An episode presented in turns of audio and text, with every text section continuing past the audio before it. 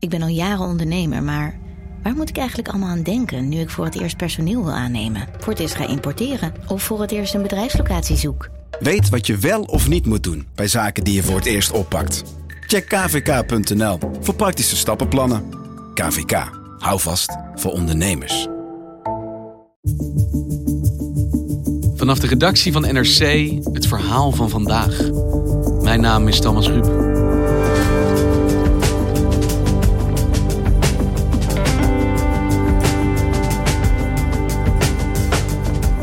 Salafisten krijgen greep op het islamitisch onderwijs in Nederland, waarschuwt inlichtingendienst AIVD.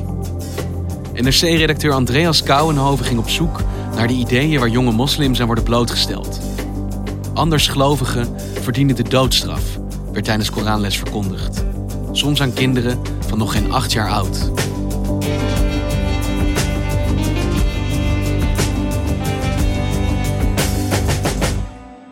Allah is één en er is geen andere God.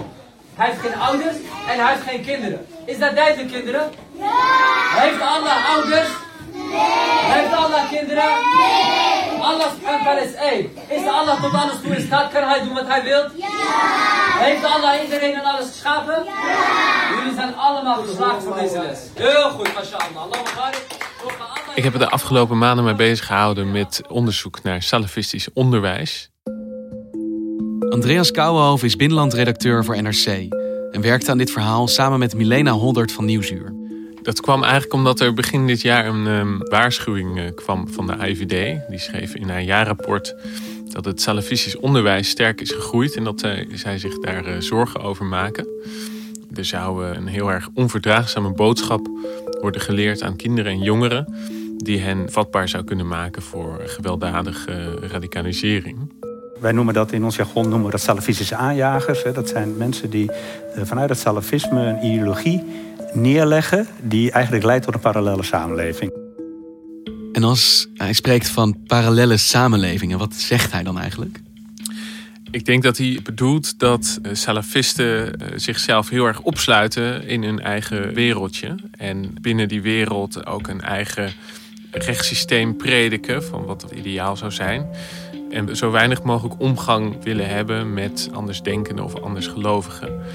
Waarbij ook heel erg de nadruk ligt op wie goed is en wie daarbuiten allemaal slecht is. Wij en zij. Ja, maar verder viel eigenlijk op dat die waarschuwing ook heel algemeen was geformuleerd. Dus een alarmerende boodschap, maar eigenlijk geen details. Niet waar je dan uh, die problemen zou moeten aantreffen. Ja, ja precies. En, en dat leverde ook wel kritiek op vanuit de islamitische gemeenschap. Die zeiden van ja, door deze algemene boodschap lijkt het nou net alsof iedere moskee mogelijk uh, opeens fout is. Dus er was ook binnen die islamitische gemeenschap behoefte aan het concreet maken van wat dat salafistisch onderwijs dan precies is en hoe groot dat is. En dat vroegen wij onszelf eigenlijk ook af. Dus die boodschap van de IVD was voor jou en voor Milena Holdert van Nieuwsuur uh, het startschot eigenlijk om je uh, hierin te verdiepen. En hoe hebben jullie dat aangepakt? Hoe onderzoek je zoiets? Eigenlijk doet bijna elke moskee, en dat zijn er minstens 500 in Nederland, uh, doet wel wat aan uh, islamitisch onderwijs. Dan gaat het soms om de Koran reciteren of Arabisch. En wij hebben gekeken van hoeveel van die plekken zijn dan salafistisch geïnspireerd. Want wat versta je hier onder salafisme? Wat valt daaronder? Ja, het is een soort verzamelnaam voor mensen die het liefst terug willen naar de tijd van de profeet Mohammed. En van die 500 plus organisaties waar je islamitische les kunt volgen, hoeveel zijn ervan dan salafistisch? Wij kwamen uit op 50 organisaties die je wel zo zou kunnen kwalificeren.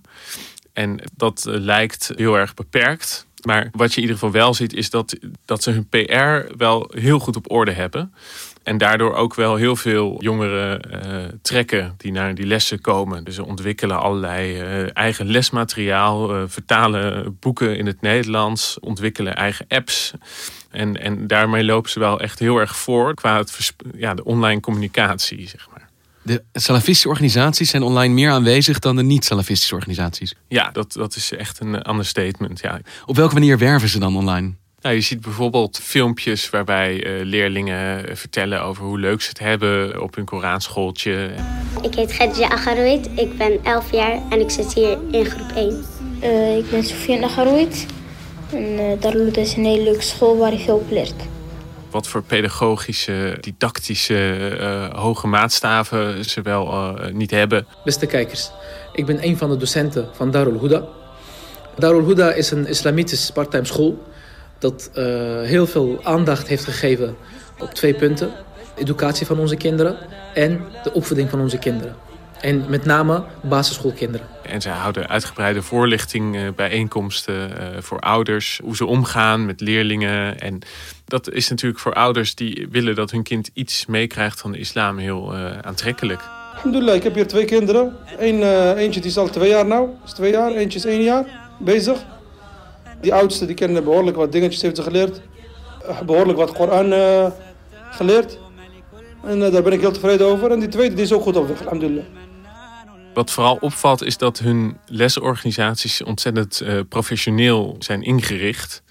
Veel professioneler eigenlijk dan de reguliere moskeeën. Die hebben gewoon een klasje van de, de, de, kinderen van de ouderen die daar komen. En dat pakken de salafisten toch echt anders aan. Die hebben hele nette scholen, mooie boeken. Ze streamen hun lessen soms. Dus dat heeft veel meer uitstraling eigenlijk dan de andere aanbieders. Dus ze zijn beter vindbaar, maar ze komen ook professioneler over. Ja, zeker. Als je echt eh, wil weten wat de lesstof is waaruit ze doseren, dan eh, zijn ze heel eh, gesloten over. Maar niet tegen ouders die overwegen hun kind daarin te schrijven. Dus nou, dan hebben we op een gegeven moment besloten om ook ons voor te doen als ouder en te zeggen van, nou, ik wil wel graag weten wat u hier doseert. uit welke boeken bijvoorbeeld. Dat is best een heftig middel om te gebruiken als journalist. Waarom hebben jullie dat toch gedaan? Ja, eigenlijk omdat er geen andere manier was om hier achter te komen. En gezien het feit dat het eh, gaat om minderjarigen, wat natuurlijk nog het extra ernstig maakt, hebben eh, NRC en Nieuwsuur eh, besloten dat er in dit geval een uitzondering voor gemaakt kon worden. Nou, dat is één voorbeeld. We hebben ook online heel veel kunnen vinden. omdat de goede bijkomstigheid van dat de salafisten het zo online vertegenwoordigd zijn, is, is ook dat er veel lessen worden gestreamd, bijvoorbeeld op Facebook. En daar hebben we, ik denk wel 60 uur van beluisterd. En wat hoor je dan als je luistert naar wat daar onderwezen wordt en als je die boeken uh, inkijkt? Ja, dan doet het eigenlijk een beeld op dat het nog relatief onschuldig begint met het aanleren van de beginselen van de islam en de zuilen. En jong, welke leeftijd hebben we het dan over dat de kinderen daar voor het eerst eh, in onderwezen worden? Vanaf 6, 7 jaar. En dat begint dus gewoon met de vraag wie is Allah, hoe aanbid je Allah. Maar al vrij snel komt daar ook een element bij van wie zijn dan de mensen die fout zitten. Dat zijn de, de veel godenaanbidders, polytheïsten noemen ze dat. Dat zijn de ongelovigen. Wij zagen bijvoorbeeld een filmpje van een heel klein jongetje, misschien een jaar of zeven die dan voor de leraar uh, verschijnt uh, en die dan um, aan de klas moet vertellen wat hij heeft geleerd over polytheïsme. En dan ja, hoor je dat jongetje vertellen van nou, polytheïsme is dus eigenlijk als je iemand anders dan Allah uh, aanbidt. Of als je bijvoorbeeld zegt dat Allah een zoon heeft, namelijk Jezus. Dus dan gaat het eigenlijk over de christenen. Oké, okay, polytheïsme, voor de duidelijkheid, is dat juist goed of fout? Fout. Ja, maar is dat fout of heel erg fout? Heel erg fout. Is het heel erg fout? Is het de ergste fout? Erg fout. Is de ergste fout, toch of niet, Safwan? Ja, daar wordt al wel vrij snel een beeld van geschetst van dat dat eigenlijk de, de vijanden zijn of de mensen die in het diepste uh, krochten van de hel terechtkomen. En het is, je moet het zien als een uh, levende barbecue met mensen. Uh, nou, daar worden allerlei horrorbeelden over geschetst. En zo wordt er al vrij snel dus een onderscheid ingebracht tussen de moslims die naar het paradijs uh, gaan en die goed zijn, en de ander die uh, eigenlijk slecht is en een, een, een hele pijnlijke bestraffing staat te wachten. Maar we kregen ook bijvoorbeeld een verzameling stencils in de handen van de Amsterdamse El Tawid moskee. En daar gaat het wel echt om wat jongere kinderen. En die leren dan in een stencil over tovenarij. Dat is uh, uit een boos als je daar uh, je aan uh, bezondigt. En dan vraag je af, wat is dan tovenarij? Nou, de, dat wordt allemaal niet expliciet gemaakt. Maar de kinderen leren dan wel van, nou, wat is de straf voor zo iemand die dat doet? A. eh, zweepslagen, B. stenigen of eh, C. doden met een zwaard. En dan eh, moeten ze invullen van nou, doden met een zwaard is de gepaste straf. Dat is het juiste antwoord. Doden met een zwaard. Ja, en, en naarmate ze ouder worden, zie je dus dat er steeds meer over wordt nagedacht van ja, wel- welke consequentie moet je daar nou aan verbinden? Want je leeft hier natuurlijk in een samenleving eh, waar heel veel mensen niet alleen Allah aanbidden. Zelfs heel veel moslims bidden misschien niet heel fanatiek of houden eigen rituelen op na die niet volgens de salafistische leer eh, zijn. En dan leren ze eigenlijk steeds meer om zich af te zonderen van die ander en die ander te bestempelen als fout. En dan zagen we bijvoorbeeld een les voor de jongeren, waarin er dan uitgebreid stil wordt gestaan bij eh, het, het kerstfeest. Dat mensen hebben gezegd dat Allah een zoon heeft, namelijk Jezus. En dat is, als je daar op de een of andere manier aan meedoet of je daar net iets te veel mee inlaat, pleeg je een verschrikkelijk eh, grote eh, zonde. Het is echt ook streng verboden dat je een buurman ehm, eh, prettige kerstdagen wenst. Want daarmee zeg je eigenlijk dat je het goedkeurt dat zij Allah een zoon hebben toegekend. En dan vergelijkt die prediker het zelfs met moord. Dat eigenlijk, eh, je kunt nog beter iemand met een moord feliciteren dan eh, prettige kerstdagen vieren. En het is niet normaal dat wij meedoen aan deze zaken. Laat staan degene die daarvoor speciale kleding koopt om naar een borrel te gaan. Kerstborrel of noem het allemaal maar op. Omdat zij aan het vieren zijn dat Allah wa ta'ala een zoon heeft genomen. Daarom zeg ik, stel je voor dat ze elke iemand heeft, billah, een geliefde van jou vermoord. Ja? Laat een voorbeeld nemen, de meest geliefde mens, zeg maar je moeder. En elk jaar gaan ze het feestje vieren. Elk jaar. Omdat zij vermoord is. Ga je erheen? En zo zie je dus dat er heel intolerante, polariserende opvattingen worden verspreid. Waarbij je dan een andere prediker, ook in zo'n jongere les, die zegt dan van ja, we moeten afstand houden tot, tot die ongelovigen. Je, moet, je mag niet van ze houden. Dat is eigenlijk heel logisch. Je houdt toch ook niet van moordenaars.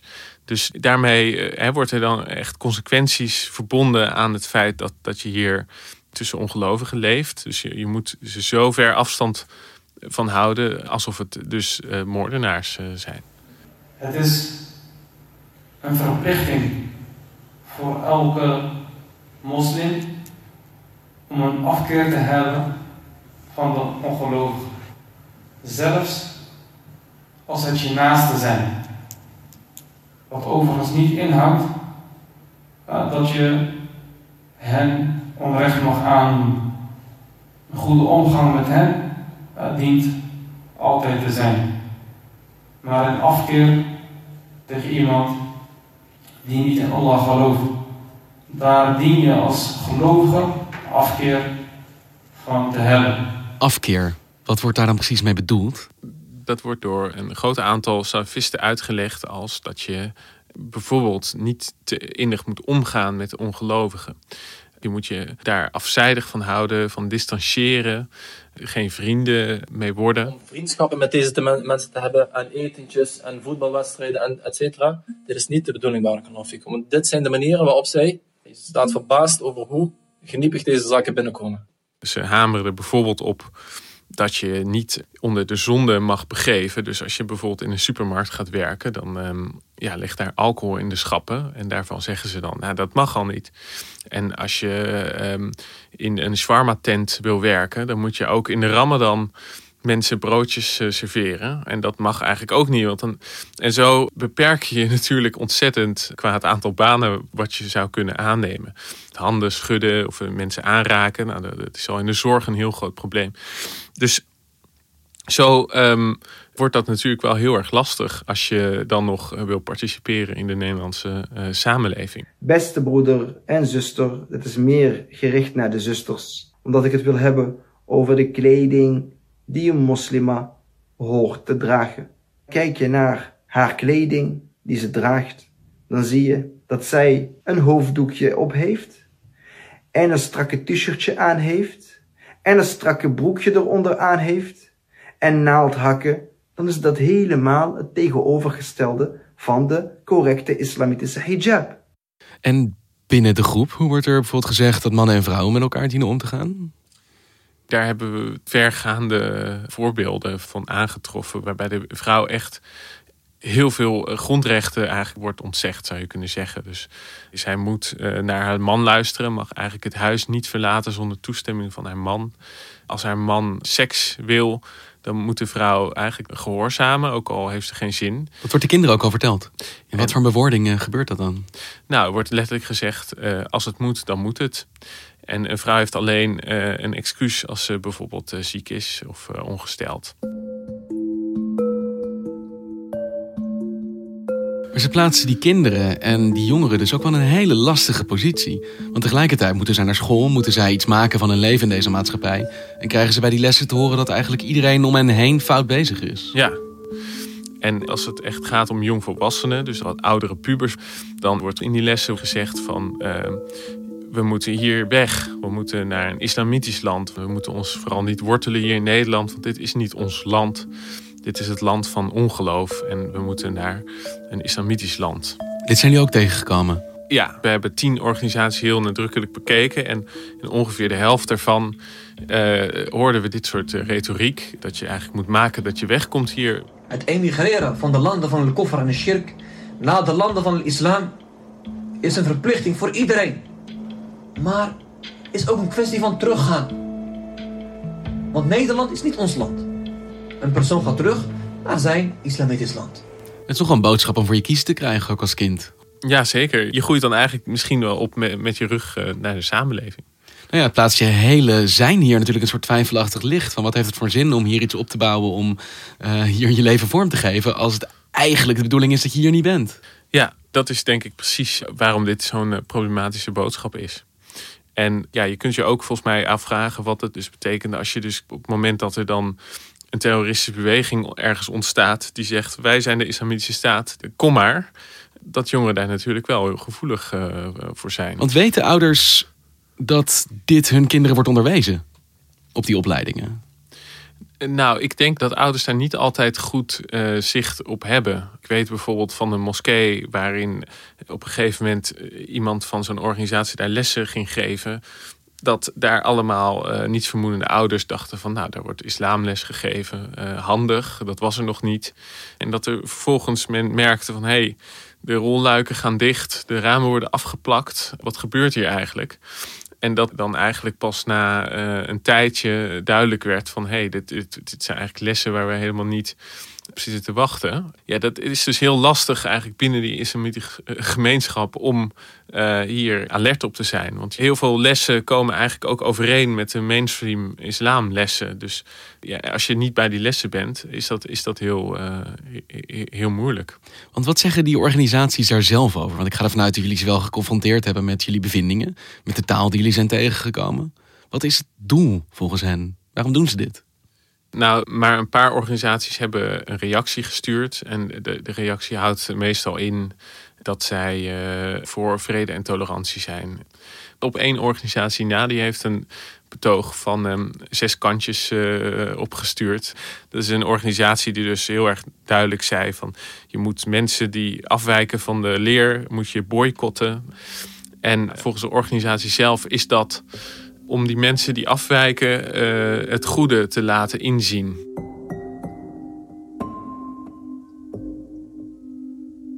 Is die waarschuwing die de IVD uitstuurde uh, terecht geweest, denk je, als je nu uh, op een rijtje zet dat jullie zijn tegengekomen? Ja, ik denk dat als je kinderen van jongs af aan leert dat de, de ander gezien moet worden als vijand of de ander als fundamenteel slecht dat dat uh, absoluut geen remmende werking zal hebben op radicalisering. Sterker nog, ik denk dat dat uh, een vruchtbare bodem is voor jongeren om te zeggen van deze samenleving deugt niet en uh, ik moet daar iets tegen doen.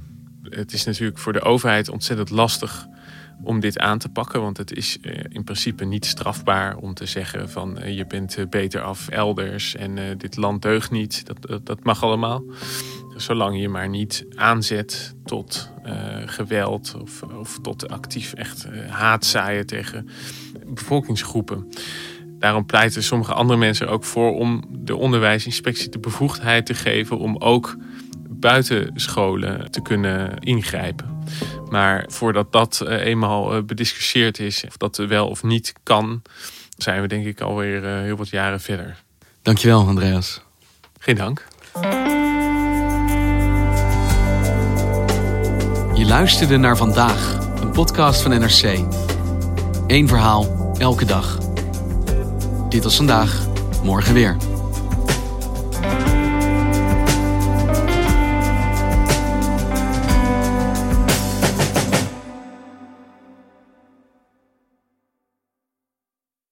Technologie lijkt tegenwoordig het antwoord op iedere uitdaging. Bij PwC zien we dit anders. Als we de potentie van technologie willen benutten, kunnen we niet zonder een menselijk perspectief. Human-led, tech-powered noemen we dat. Ga naar pwc.nl.